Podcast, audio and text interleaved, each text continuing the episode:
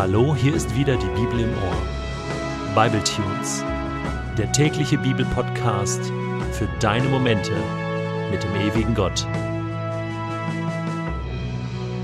Der heutige Bible Tune steht in Exodus 6, die Verse 14 bis 27 und wird gelesen aus der Hoffnung für alle.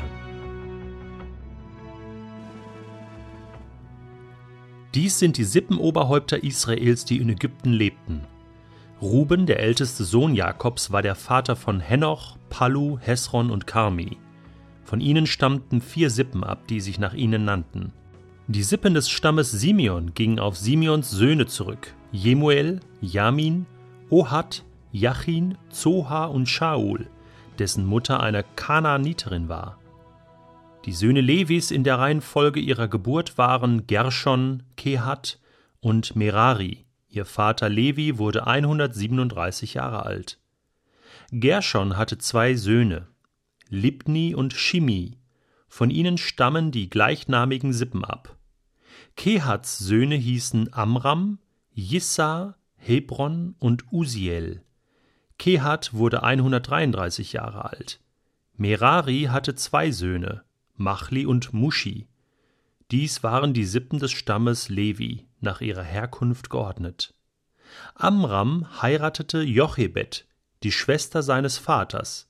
Sie hatten zwei Söhne, Aaron und Mose. Amram wurde 137 Jahre alt. Jissars Söhne hießen Korach, Nephek und Sichri. Usiels Söhne waren Mischael, Elisaphan und Sitri.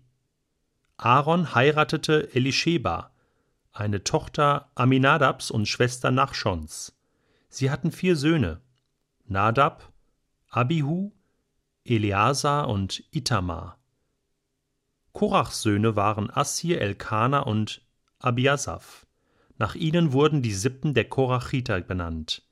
Aarons Sohn Eleazar heiratete eine Tochter Putiels. Sie hatte einen Sohn namens Pinas. Dies waren die Familienoberhäupter der Leviten, nach Sippen geordnet. Mose und Aaron, die Söhne Amrams, waren es, denen der Herr befahl, führt die Israeliten aus Ägypten heraus, nach Stammesverbänden geordnet. Diese beiden Männer redeten mit dem König von Ägypten, damit er die Israeliten freiließ. Es gibt in der Bibel eine Reihe von Listen und Stammbäumen, und es fällt mir persönlich auch immer wieder schwer, diese Listen zu lesen und vor allen Dingen zu verstehen, warum sie da drin sind im Alten und Neuen Testament. Zu leicht lese auch ich über die scheinbar so trockenen Reihen von Namen und Jahren hinweg, als ging sie mich nichts an. Und doch, wenn man mal genau hinschaut, ist doch einiges auffällig und nicht zufällig. Da finden wir zum Beispiel in dieser Liste in Exodus 6 die Namen von Aminadab und Nachschon in Vers 23. Das sind die Verwandten von Aarons Frau Elisheba. Diese Namen stehen auch im Neuen Testament, und zwar in dem Geburtsregister von Jesus, mit dem das Matthäusevangelium beginnt. Offenbar spielen also diese Stammbäume im Neuen Testament eine große Rolle. Warum? Gottes Geschichte vollzieht sich durch Menschen und durch menschliche Verbindung untereinander, durch Familien hindurch, durch Generationen hindurch. Sie passiert nicht an uns vorbei, sondern mit uns. Gott ist ein Gott der Menschen. Gott ist ein Gott der Väter, Abraham, Isaak und Jakob. Und Gott hat sich an diese Verkettung von Menschen und die Geschichte, die da passiert, gebunden. Darum kann jeder Israelit, der sich bewusst als Sohn und Tochter Israels erlebt, seine Abstammung zurückverfolgen. Aber noch etwas anderes ist hier auffällig, und zwar, dass hier einige Stämme von äh, Jakobs Söhnen genannt werden, aber doch nicht alle. Es scheint, dass hier mal nur die wichtigsten genannt werden. Und der Stamm Levi steht hier im Mittelpunkt. Denn von diesem Stamm geht alles aus. Aaron und Mose stammen aus diesem Geschlecht und auch die Sippen der Korachiten.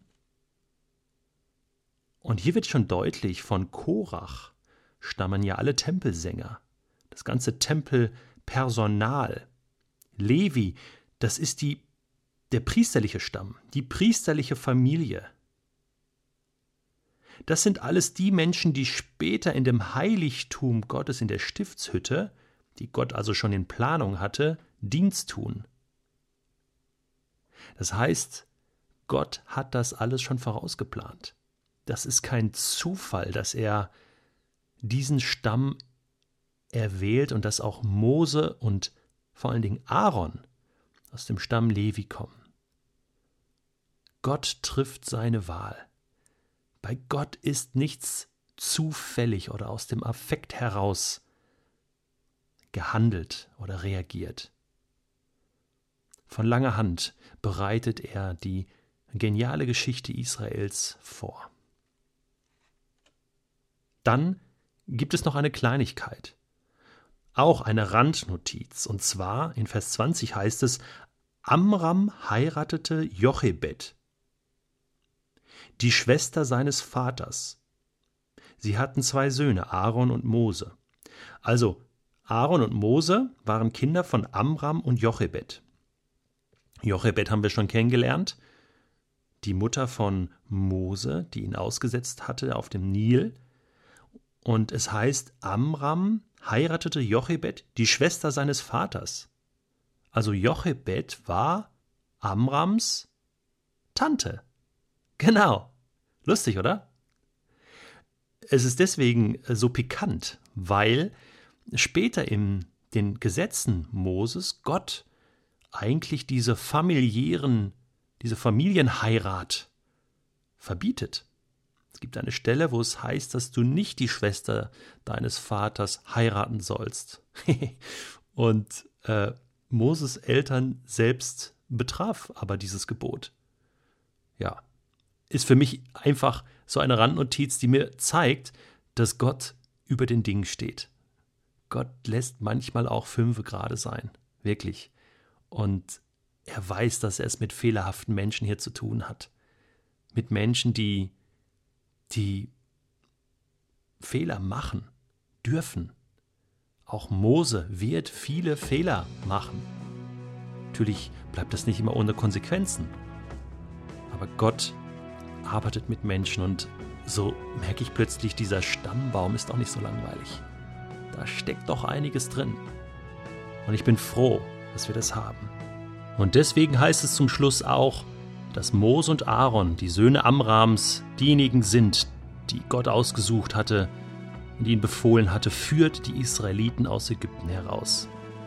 Nach Stammesverbänden geordnet. Das war alles kein Zufall. Das war Gottes Plan. Auch du bist kein Zufall. Es ist kein Zufall, dass es dich gibt.